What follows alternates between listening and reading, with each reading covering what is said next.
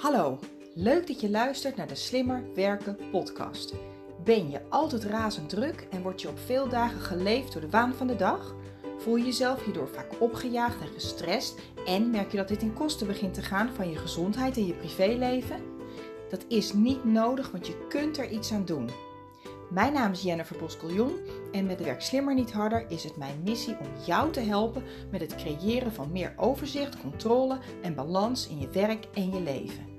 In deze podcast deel ik slimme tips en inspiratie met jou, zodat ook jij kunt werken en leven met minder stress en meer plezier. En je uiteindelijk meer tijd en energie hebt voor dat waar je echt blij en gelukkig van wordt. Luister je mee? Ik heb er zin in. Hallo lieve leuke luisteraar. Wat leuk dat je er weer bent voor een nieuwe aflevering van de Slimmer Werken podcast. Uit mijn hoofd denk ik al aflevering nummer 66. Dus uh, leuk dat je er uh, ook deze keer weer bij bent. Um, vandaag ga ik het met je hebben over iets waarvan uh, ik merk dat er veel mensen die het te druk hebben echt ja, tegenaan lopen. En het is een soort ziekte en het heet de motoritis. En met de motoritis bedoel ik de wil, de wens, de drang om alles zelf te doen. Zelf doen. Mijn dochter van inmiddels 16, die had daar ook vroeger een handje van. Die, uh, uh, nou ja, die was bijvoorbeeld zich aan het aankleden. En dan, dan had ik de kleren klaargelegd. En dan wilde ik er graag helpen. Het was een jaar of twee, drie, vier. En dan was het standaard antwoord altijd zelf doen. Um, en dat is uitgegroeid in iets anders, want inmiddels is ze hartstikke assertief en is ze juist heel erg van, ja, nu jij moet het doen. Dus wat dat betreft vind ik dat wel heel erg grappig.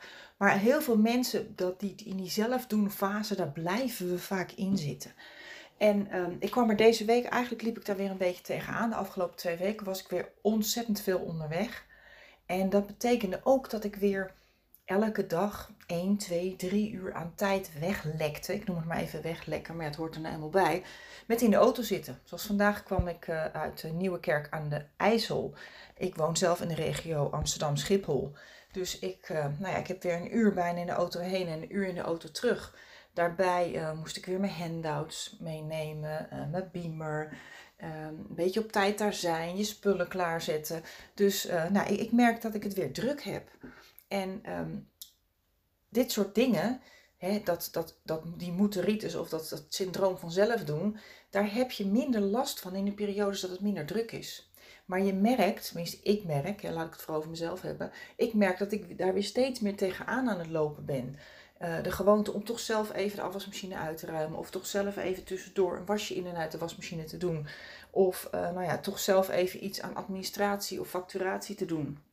In mijn geval heb ik wel een aantal hulpbronnen. Ik heb iemand die me helpt met social media. Ik heb iemand die mij helpt bij mijn website. Ik heb iemand die mijn administratie nou, niet echt doet, maar in ieder geval de belastingaangifte doet. En uh, ik ben een zelfstandige, zonder personeel, ZZP'er noemen ze dat.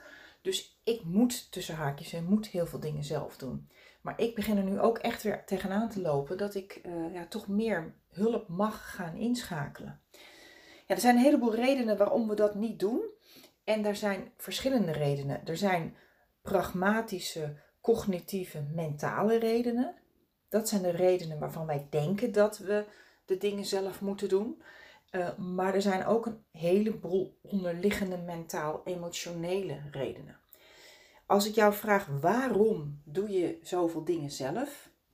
Waarom uh, plan je zelf je agenda? Waarom maak je zelf de notulen?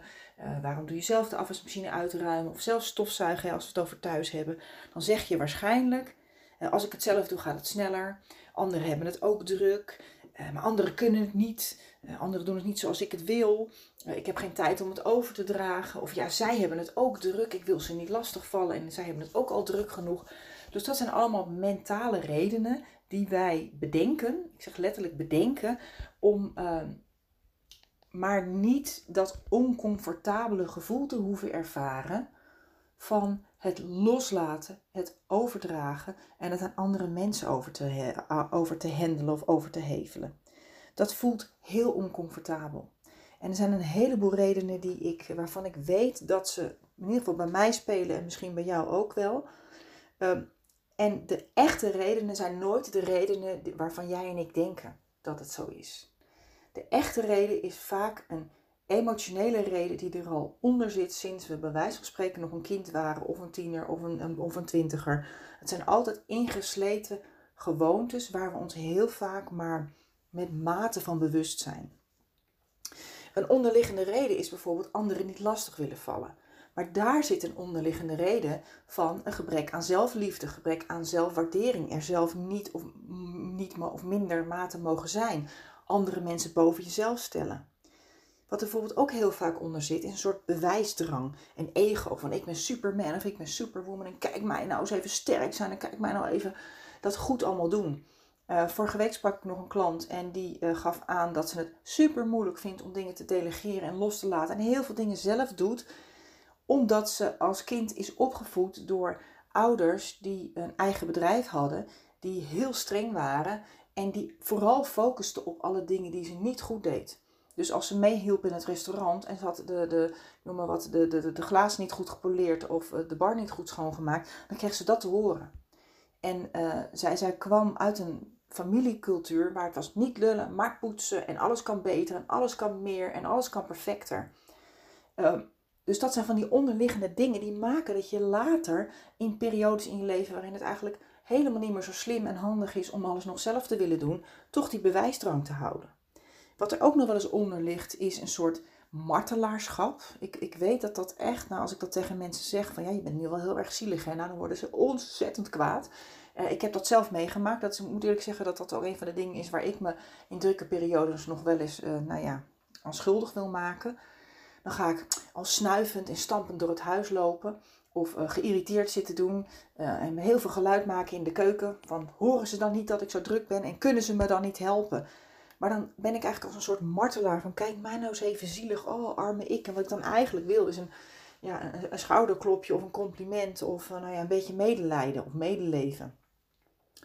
Um, wat er vaak ook onder zit, zit gewoon pure controledrang. Hè? Bang om het fout te, te laten gaan of te zien gaan.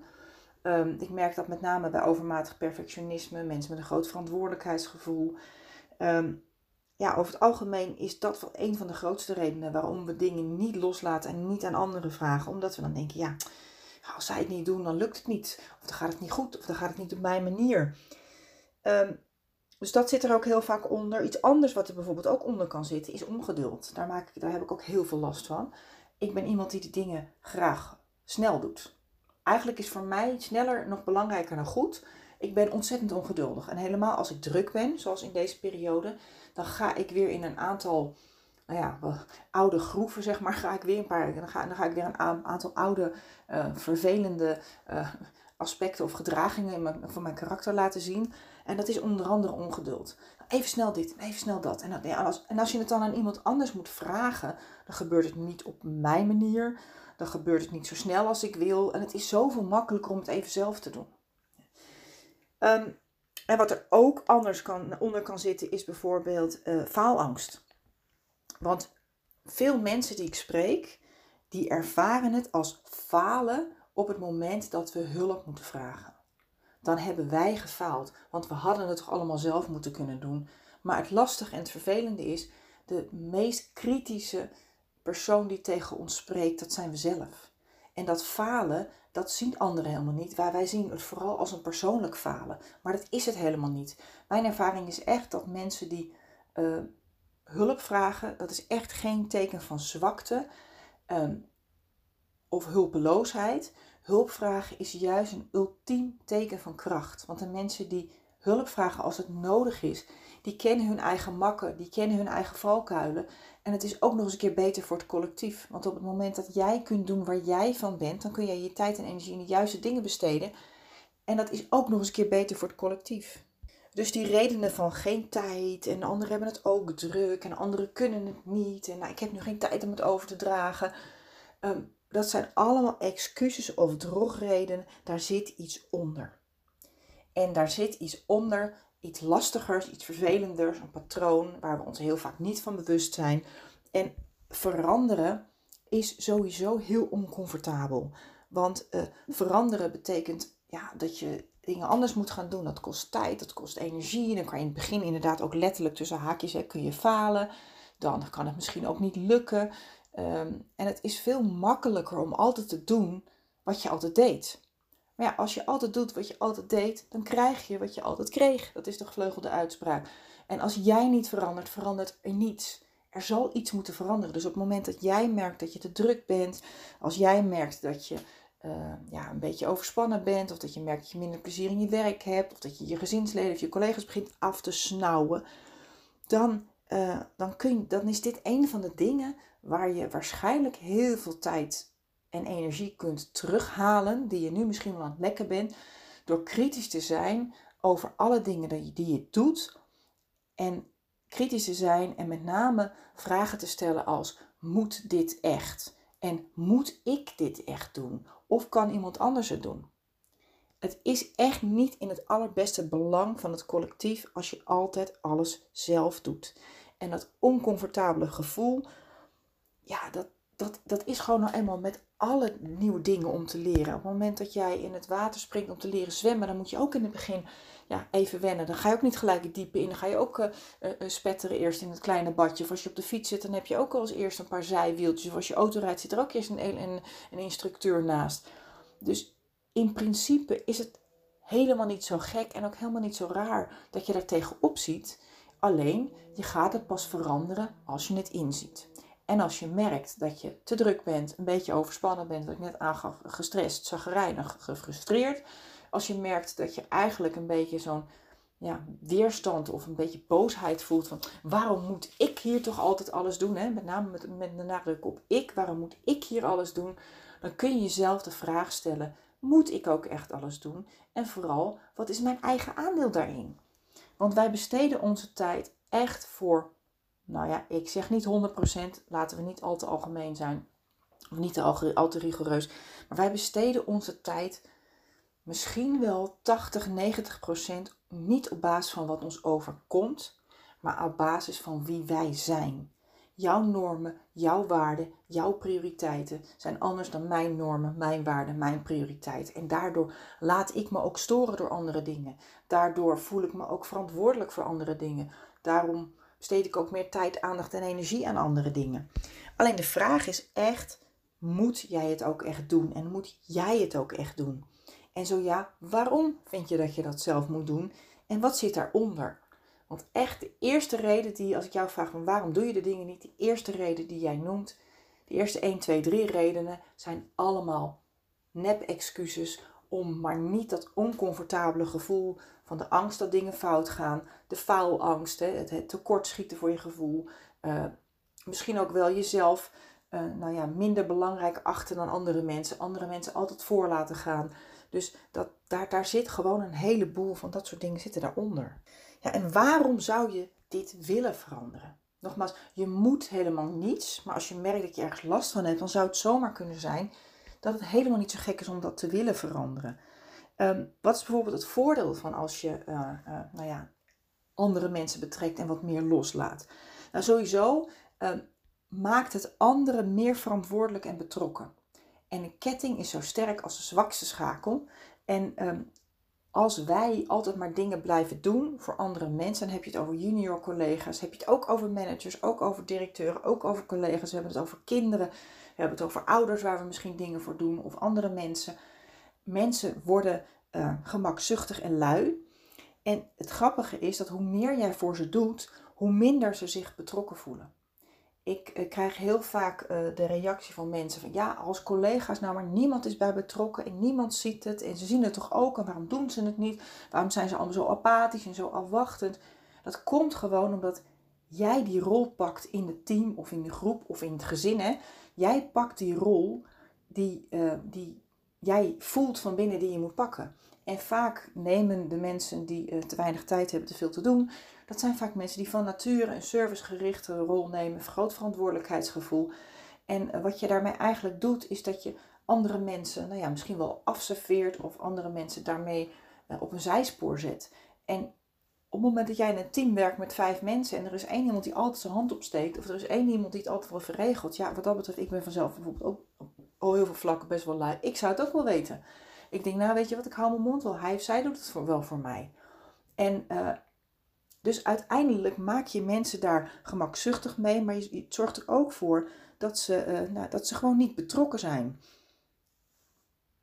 En wat je bijvoorbeeld kunt doen is met, uh, ja, je, je, zou bijvoorbeeld kunnen kijken of je het, ja, het voordeel kunt laten of leggen bij, bij iedereen. Want op het moment dat er iets moet gebeuren, stel je voor, er moet een teamvergadering gepland worden, of er moet een uitje georganiseerd worden, of in huis al is, maar de afwasmachine die moet worden uh, uitgeruimd. Het is niet alleen jouw verantwoordelijkheid. Je bent een team, je bent een collectief met elkaar. En iedereen is erbij gebaat dat het huis opgeruimd is, of dat de was gedaan is, of dat die teamvergadering, of dat die presentatie goed gaat, of dat dat eindproject goed loopt. Uh, dus het is echt niet zozeer dat jij de enige bent die daarvoor verantwoordelijk bent. Je bent met elkaar. En door dingen te delegeren en dingen te delen, zul je merken dat die ketting, en die ketting is zo sterk als een zwakke schakel, dat die ketting sterker wordt.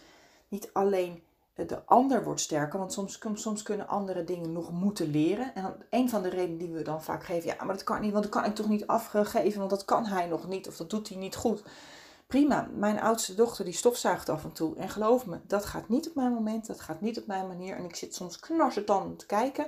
Dan hoor ik boem boem. En dan denk ik, oh jeetje, alsjeblieft, als mijn eh, meubels nog maar gaan overleven. Maar ze leert het wel daardoor op die manier. En mensen leren ook van hun eigen fouten. En als we iets ontzettend moeilijk vinden, en dan een van die onderdelen hè, die ik net benoemde, die het moeilijk maken, is de angst om het fout te laten te gaan, controledrang. En je kunt mensen natuurlijk wel begeleiden daarin. Hè? Je kunt wel zeggen van nou oké, ehm, we gaan even een klein stukje. Ik doe het eerst even voor, dan doe je het na. Dan doe je het de volgende keer helemaal zelf. Dan zit ik er alleen nog maar naast.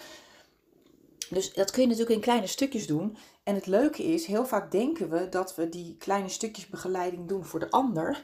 Maar eigenlijk doen we het net zo goed voor onszelf. Want voor onszelf is het ook moeilijk om dingen los te laten. En ja, is het, ik, ik merk heel vaak dat mensen dingen onder hun niveau doen of dingen die ze helemaal niet leuk vinden om te doen. Of soms ook dingen die ze helemaal, waar ze helemaal niet goed in zijn en waar ze misschien helemaal niet, niet competent of capabel genoeg voor zijn. Gewoon omdat ze vinden dat ze het zelf moeten doen. Soms is dat een aanname, omdat ze, nou, soms gaan ze er vanuit van, oh, iets is ooit bij mij terechtgekomen. Of ik heb ooit een keer op het verkeerde moment mijn hand opgestoken. Of ja, ik heb het ooit een keer van de vloer opgeraapt, dus ik ben er maar mee aan de slag gegaan, letterlijk en figuurlijk. Um, maar uiteindelijk uh, is dat ook in niemands belang. En wat we ook nog wel eens vergeten is dat de ander het misschien wel heel erg leuk vindt om dat te leren. Wij denken altijd dat de dingen zijn zoals wij denken. Maar wij denken anders dan andere mensen. We hebben gelukkig allemaal uh, ja, uh, voorkeuren en wensen en ja, dingen die we leuk vinden of die we minder leuk vinden. We gaan er heel vaak vanuit dat wat wij niet zo leuk vinden, dat andere mensen dat ook niet leuk vinden. Maar dat hoeft helemaal niet zo te zijn. En misschien kan het zo zijn dat iemand anders het nog niet kan, of het nog niet leuk vindt, of nog niet weet of hij het leuk vindt, want hij heeft het nog nooit gedaan. Dus wat dat betreft uh, ja, kun je ook daar uh, ja, iemand bij steunen. En, maar met name voor jezelf. Ga er niet van uit dat andere dingen niet leuk vinden als jij ze niet leuk vindt. Want gelukkig zijn mensen allemaal anders. En wat ook een van de redenen is waarom het heel slim en verstandig kan zijn om af en toe wat dingen los te laten en uh, ja, dingen uh, te delegeren, is uh, dat we eigenlijk soms ten, ja, noemen we dat? ten onder gaan ons eigen succes, zeg maar. Op het moment dat jij veel doet, veel voor elkaar krijgt, veel kan, veel weet, dan trek je heel veel dingen naar je toe. En wij zijn een soort magneet. wij stralen iets uit en dat krijgen we terug. En wij zijn een soort magneet. We hebben soms een soort plakkracht van, uh, uh, nou, van bepaalde dingen waar we goed in zijn of waar mensen in het verleden van hebben gezien, dat wij ze oppakken.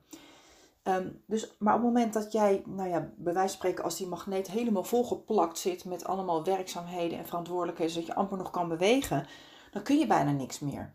En het vervelende is dat je dan ook niet meer aan de verwachtingen kan voldoen, niet die van jezelf, maar zeker ook niet die van de ander. En op het moment dat iemand anders gewend is oh, als ik het aan hem of haar vraag, dan gebeurt het wel. Uh, en helemaal als we geneigd zijn om dat bijvoorbeeld binnen 24 of 48 uur op te pakken.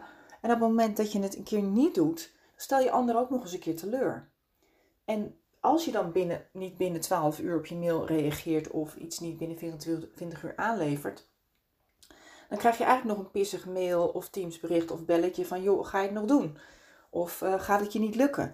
En ehm, dus het lastige is dat we daardoor een, verkeerde situatie in stand houden. Um, en ook een van de belangrijke redenen waarom je dit zou willen veranderen, is uh, dat het in niemands belang is. Dus ook niet voor het collectief, ook niet voor je kinderen, ook niet voor je manager, ook niet voor je klanten, niet voor je collega's. Als jij overspannen, overwerkt, zagrijnig, geïrriteerd, gestrest bent.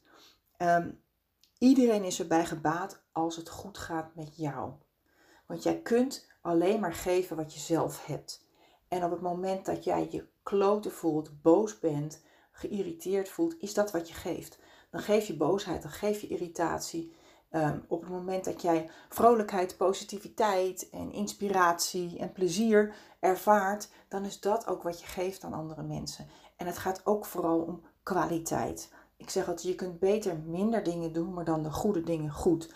En we zijn ontzettend geneigd om vooral heel erg te focussen op productie, op afvinken, op veel mails beantwoorden, veel vergaderingen, veel productie draaien, veel presentaties maken.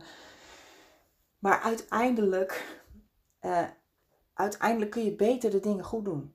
En je kun je beter de juiste dingen doen. De juiste dingen ook goed doen. En ehm, het is in niemands belang als jij als een soort automatische piloot tik, tik, tik alles aftikt en doet. Terwijl je er niet met je ziel en zaligheid, of in ieder geval niet met, met de juiste aandacht, focus en kwaliteit mee aan de slag kan. Het is echt in ieders belang. Daarnaast ook nog eens een keer, niet alleen dat je vrolijk en positief bent, maar ook dat je niet ziek wordt. Want op het moment dat wij uh, te veel van onszelf vergen, als we druk zijn, dan zijn vaak de eerste dingen waar we op besparen. Dat is ontspanning, dat is plezier, dat is leuke dingen doen met leuke mensen. Dat is dus een keer een stukje wandelen in het bos. Uh, dat is een keer in de tuin zitten, een boekje lezen, in bad gaan. Eh, met vrienden dingen doen. Uh, dat zijn echt de eerste dingen die we vaak skippen. Vaak doen we, is werk is een beetje prio 1. Of in ieder geval het, het, het, het draaiende houden van het thuis of het gezin. Dat is prio 1 in combinatie met het werk. En dan soms hebben we in de avond nog net een beetje energie om eens een keer een wasje weg te werken. Of eens een keer één keer in de week te gaan sporten. Of één keer in de week iets te gaan doen. Of misschien wel heb je wel, uh, wel, wel andere taken zoals vrijwilligerswerk. Ik sprak laatst iemand die was Ehm, die was bijvoorbeeld, uh, nou, vrijwilligerswerk deed ze in de kerk. En daar deed ze de administratie van de kerk. Het had een naam, maar ik weet niet precies. Het heeft ook een speciale naam, die functie. Of uh, ja, er zijn zoveel dingen die we daarnaast dan nog doen. Maar ook die dingen voelen vaak als moeten. Die dingen voelen vaak ook als een verplichting. Um, en ik zeg ook altijd, als je veel moet in je vrije tijd, ben je dan wel vrij in je vrije tijd. Dus wat dat betreft geldt daar exact hetzelfde voor. Het geldt voor het huishouden, het geldt voor het werk. Het geldt voor vrijwilligerswerk. Ooit hebben we, jij en ik, een keer bedacht dat we iets gaan doen. En we hebben daar een keer een toezegging toe gedaan. We hebben commitment gemaakt. En dat is prima. Daar sta ik altijd helemaal volledig achter. Dat als jij de dingen doet waar jij je goed bij voelt, moet je het vooral doen.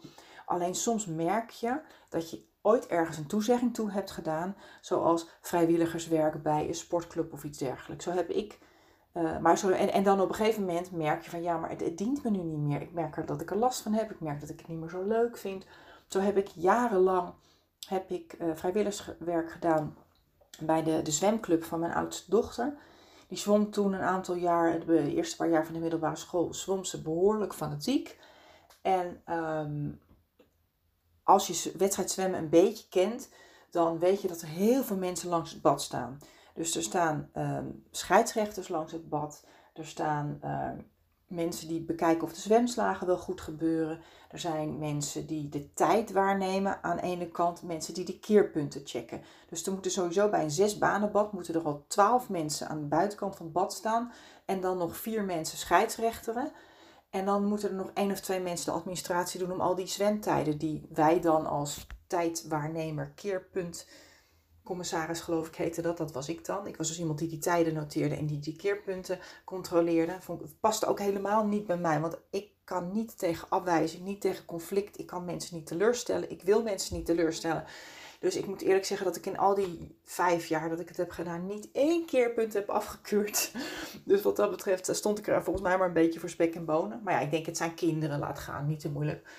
Um, maar ja, in ieder geval, um, En dat heb ik toen een jaar of vijf gedaan. En toen merkte ik na vier jaar van beetje dat ik dacht, jeetje mina, ik heb er niet meer zoveel zin in. En ja, ik doe het wel, maar... Ehm, en toen op een gegeven moment merkte ik zelfs dat mijn dochter, dan had zij bijvoorbeeld geen zin en wilde zij zich afmelden voor zo'n zwemwedstrijd. En zei ik, ja, maar dat kan niet, want ik moet toch mee daarheen. Het was vaak in Zeist en Den Haag. Ik moet toch mee daarheen, want ja, ik moet toch daar langs de badrand staan. Ik denk, ja, ik ga niet nog eens een keer langs de badrand staan als jij niet eens meedoet met deze wedstrijd. Maar er waren ook mensen, die waren bijvoorbeeld scheidsrechten, die deden dat al 10 of 20 jaar. Hun eigen kinderen zwommen al lang niet meer. En die vonden dat geweldig. En ik stond daar echt omdat ik vond, ik voelde mezelf moreel verplicht om dat te doen. Omdat mijn dochter meezwom.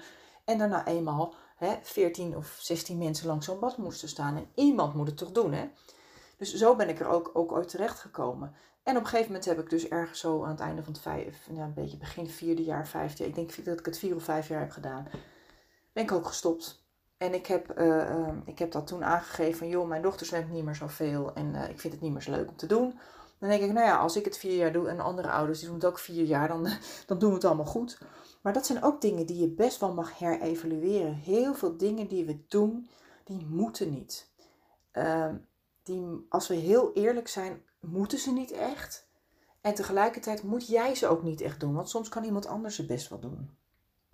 Nou, heb ik er nu aan het einde nog een paar concrete tips voor je. Nog concreter, hè? waar we hebben het nu vooral gehad over het nadenken over, het inzicht krijgen in de dingen waarom je vindt dat je het zelf moet doen, hè, die onderliggende processen met name. En ook de misschien wel verkeerde situaties of de verkeerde systemen en de verkeerde verwachtingspatronen die je ermee voor jezelf en, voor, en richting anderen mee in stand houdt. Maar ja, wat kun je nou doen om hiermee aan de slag te gaan? Als je weet dat je het wil veranderen, eh, als je weet dat je iets wil veranderen uh, dan is nog de vraag van hoe moet je het gaan veranderen? Hoe kun je het gaan veranderen? Nou, het allerbelangrijkste is, als de eerste tip, is dat je bewust bent van welke dingen je niet meer zou willen of welke dingen je moet, omdat je dat nou eenmaal doet vanuit een bepaalde gewoonte. Want er zijn dingen die we doen vanuit een bepaalde gewoonte, waarvan we ons niet eens bewust zijn, hè, überhaupt, dat, uh, maar dat doe je toch? Nee, waarom doe ik dat niet? Ik noem maar wat, iets heel simpels, uh, stofzuigen. Je kunt één keer per week stofzuigen, twee keer per week stofzuigen, drie keer per week stofzuigen. Ik ken mensen die stofzuigen elke week, of zo elke dag. Wij hebben een hond, dus ik stofzuig twee keer per week. En er zijn dagen dat ik denk, oh, ik heb gisteren gezogen, het is alweer een zootje. Maar dan doe ik het niet, want ik weet dat ik dan niet kan stoppen. Want er is altijd iets wat zogenaamd moet. Ja, dus wat dat betreft kun je door, door jezelf daarvan van bewust te zijn, ehm, kun je er wat aan doen. Je kunt dingen echt pas gaan veranderen als je het inziet. Dus eerst het nadenken, je bewustzijn de komende tijd. Dus dat wil ik je echt aanraden naar aanleiding van uh, het luisteren van deze aflevering. Als er dingen zijn waarvan je denkt, hmm, dat zijn ook van die moedjes. Of dat zijn dingen waarvan ik vind dat ik ze moet. Maar eigenlijk, hè, dus maak dus nooit een keer een lijstje bijvoorbeeld. En, en bedenk ook, wat is het voordeel als ik dat niet meer doe? In mijn geval het feit dat ik op zondagmiddag niet meer langs de badrand sta. Nou, ik geniet ervan. Want ik moest op zondagochtend sport ik dan. En dan moest ik voor mijn gevoel heel vaak me haasten. Want dan wilde ik natuurlijk naar huis. Dan wilde ik een broodje eten. wilde even koffie drinken. En dan moest ik om één uur alweer in de auto zitten. De hele middag, de zondagmiddag was ik kwijt. En of het nou mooi weer was of niet. Ik heb er wel eens gestaan dat het 25 graden was. En dat ik mensen allemaal buiten lekker zag lopen. En ik stond daar in het, in het gloeiend hete bad. Dus ja, uiteindelijk is het, was het voor mij heel evident en duidelijk wat het me ging opleveren. Ik ging mijn zondagmiddag weer terugkrijgen. Als je weet wat je wil delegeren of wat je wil loslaten, um, investeer daarin. Investeer tijd. Als het bijvoorbeeld in dit geval om het, een huisgenoot gaat die een afwasmachine moet uitruimen, of een kind wat, gaat, wat, wat zelf zijn eigen was gaat strijken, of het om een collega gaat die van jou bijvoorbeeld een bepaalde notulen of iets overneemt. Investeer tijd. Want je moet daar natuurlijk even in investeren. Want zowel jij, hè, wat ik net had, niet alleen de andere partij, maar ook jij moet de tijd ja, en, en tijd hebben, maar ook vooral het aan kunnen wennen aan het feit dat je dat niet meer doet. Dus investeer daarin en eh, maak ook uh, uh, een afspraak met iemand wanneer je iemand bijvoorbeeld uh, daarvoor instrueert. Wat je bijvoorbeeld kunt doen is in een werkoverleg, als je bijvoorbeeld hebt geconstateerd dat jij de notulen niet meer zelf elke week wil doen. Als je dan in een werkoverleg zit, Zet het op de agenda. Geef ook even aan van joh, ik zou het heel erg fijn vinden. Ik merk dat ik een beetje overbelast ben. Ik zou het ontzettend fijn vinden als we het in tourbeurten konden doen. Ten eerste is dat voor jullie fijner, want jullie voelen je daarmee meer betrokken. Ehm, ten tweede is het beter voor de kwaliteit, want dan kunnen we misschien natuurlijk wat eerder aanleveren. Dus kijk ook even of je het voordeel voor de andere partij enigszins uh, kunt benadrukken. En als het voordeel er niet is, nou ja, kijk of je, het, uh, kijk of je iets kunt verzinnen. Of geef dan aan als voordeel dat het in ieder geval voor jou fijner is, zodat jij andere dingen kunt doen die belangrijker zijn voor de organisatie. En het, het, het fijnste werkt vaak voor mensen als je een simpele keuze geeft. Als ik bijvoorbeeld vraag wie wil de notulen doen, dan kijkt iedereen om, nou niemand als je zegt ehm, wie wil de notulen doen, of tenminste, we, ik wil voorstellen dat we de notulen om beurt doen. En uh, we beginnen bij de A en we gaan vervolgens naar de Z. Hè, dus we hebben allemaal, we zijn met z'n vijf, we hebben het allemaal om de beurt. Of als je bijvoorbeeld aan je kinderen vraagt: uh, wil je de afwasmachine uitruimen elke dag of wil je één keer in de week stofzuigen? Dat willen ze natuurlijk allebei niet, maar uiteindelijk gaan ze wel kiezen. Want ze moeten kiezen. Dus dan maak je het mensen veel makkelijker. En ga niet invullen, want je zult je echt verbazen wat mensen leuk vinden om te doen of waar mensen toe bereid zijn om te doen. Wij denken heel vaak van, joh, de andere persoon, wil ik niet meer lastig vallen. En het is lastig en moeilijk en ze willen het niet. Ik vind het een rotklus. Nee, je zal je verbazen wat mensen leuk vinden. Dingen waarvan jij en ik ons helemaal niet kunnen voorstellen dat ze het leuk vinden. Er zijn mensen die vliegtuig spotten. Er zijn mensen die het geweldig vinden om hele dagen te vissen. Geen waardeoordeel trouwens, hè? als je van vissen houdt. Er zijn mensen die hele nou ja, zondagen bezig zijn met nou, spelletjes doen met elkaar. Met, van de week liep ik ergens en zag ik van die kastjes met van geocaching. Ja, geweldig. Het lijkt me hartstikke leuk. Ik doe het niet, maar er zijn mensen die gewoon hele zondagen uh, ja, van die geocache dingen aan het zoeken zijn. Dus uh, dit is niet aan mij of aan jou om te beoordelen wat een ander niet leuk vindt om te doen. En als je besloten hebt wat je gaat delegeren aan wie, en natuurlijk ook als je een akkoord hebt van de andere partijen, maak dan bijvoorbeeld een sprekend, een, een moment af waarop je even met elkaar bespreekt, dat je het even uitlegt. Uh, maak bijvoorbeeld een handleiding uh, met een paar bullet points. Uh, spreek ook een tussenmoment af van, joh, als jij dat nu even doet, dan volgende week kijken we even hoe het gaat. Uh, en, en blijf natuurlijk altijd beschikbaar voor vragen. Ja, dus en, en het niet veroordelen, want het lijkt me lastig. Want de reden dat we vaak dingen zelf doen, is omdat we vinden, stiekem vinden dat we het zelf ook het beste kunnen. Dus laat het waardeoordeel thuis en laat er anders zijn eigen fouten maken en zijn eigen uh, afwegingen maken waarom hij iets op een bepaalde manier doet. Um, en bedenk echt waar, goed is goed genoeg. Het hoeft niet perfect. Perfect is onhaalbaar. Dus maak ook goede afspraken met elkaar. Wanneer is het acceptabel? Uh, welk eindresultaat is gewenst? Op basis van welke criteria kun je er met elkaar overeenkomen? Heel simpel bijvoorbeeld, um, op het moment dat iemand um, een presentatie maakt, spreek even van tevoren af ongeveer hoeveel sheets of wat er zo'n beetje in grote lijnen in mag komen. Maar hoe die presentatie eruit ziet, hè, behalve misschien niet te veel tekst op één pagina en uh, nou, ik noem maar wat, niet te veel slides. Maar verder laat iemand het zelf doen. Want zelf, uiteindelijk leren we veel meer van het zelf te doen, onze eigen fouten te maken. Wat ik bijvoorbeeld met mijn dochters heb afgesproken over het opruimen van hun kamer. Ja, nog steeds op het moment dat ik door de week de kamer binnenkom, dan denk ik, oh help, wat een bende. Maar ik heb twee afspraken. Twee keer per week ga ik de was doen en dan roep ik wie heeft er was. Nou, dat mogen ze dan komen brengen op dat moment, ja of nee. En op zondagavond rond een uur of negen, of in ieder geval voordat ze naar bed gaan, dan is hun kamer opgeruimd en gestoft. Want dan kan ik op maandag namelijk uh, stofzuigen. Maar hoe ze dat doen en of ze dat zondagmiddag om vijf uur of, zo, of zondagavond om, om half elf doen, uh, dat zal me echt niet interesseren. En dat in het begin probeerde ik nog en zei ik op zondagmiddag al: je moet wel je kamer doen. Hè? En zondagavond kwam ik om 8 uur nog je moet wel je kamer doen. Dus vonden ze me super irritant. Uh, het hielp niet. Ik, ik was gefrustreerd en op een gegeven moment heb ik het maar losgelaten. En nu merk ik dat het eigenlijk hartstikke goed gaat. En ik hoef ze er bijna nooit meer aan, uh, ja, uh, aan te herinneren. En de allerlaatste gaat over taal. De laatste tip die ik voor je heb, de vijfde tip. Um, de titel van deze podcast is iets in het trant met hoezo moet jij alles zelf doen? En dan moet tussen haakjes. Echt waar het woord moeten, schrap het uit je vocabulaire.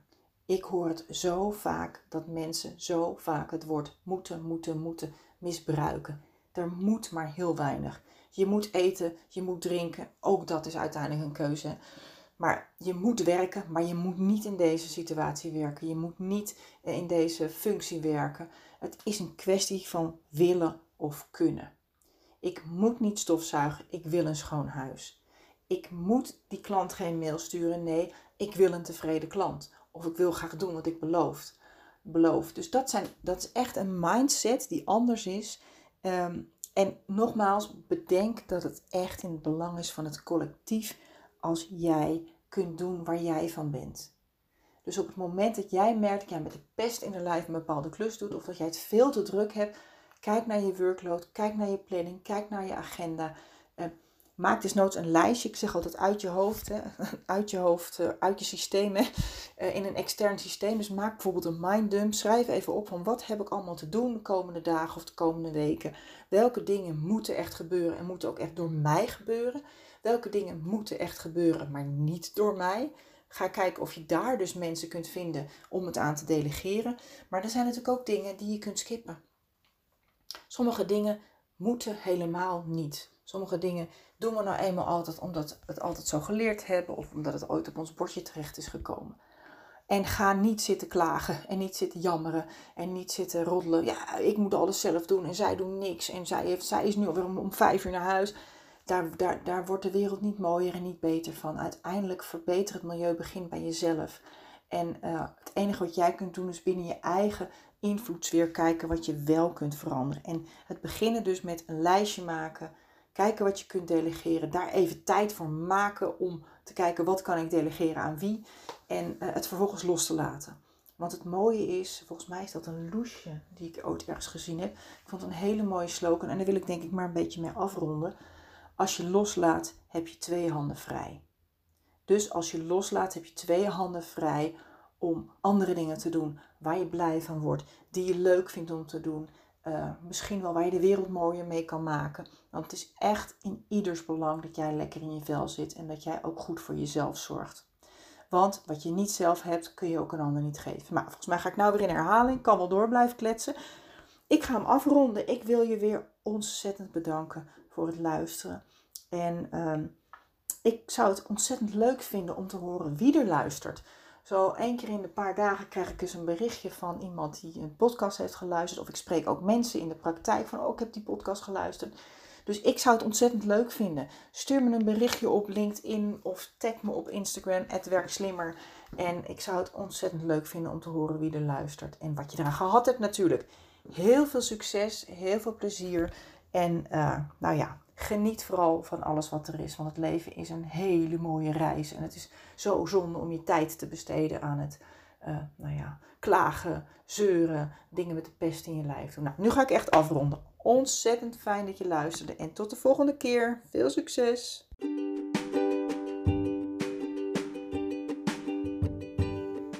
Bedankt dat je hebt geluisterd naar de Slimmer Werken podcast. Ik vertrouw erop dat je ook deze keer weer nieuwe ideeën en inspiratie hebt opgedaan. Met Werk Slimmer Niet Harder wil ik zoveel mogelijk mensen inspireren om slimmer te werken met betere resultaten en meer plezier. Ik nodig je dan ook uit om deze podcast te delen met iedereen die je dit ook gunt. Verder zou ik het heel leuk vinden om van jou te horen wat deze aflevering je heeft opgeleverd en natuurlijk wat je ermee gaat doen. Stuur me dan een bericht of tag me op social media. En wil je nog meer tips en inspiratie? Kijk dan op wsnh.nl voor artikelen en downloads. Heel veel succes en graag tot de volgende keer.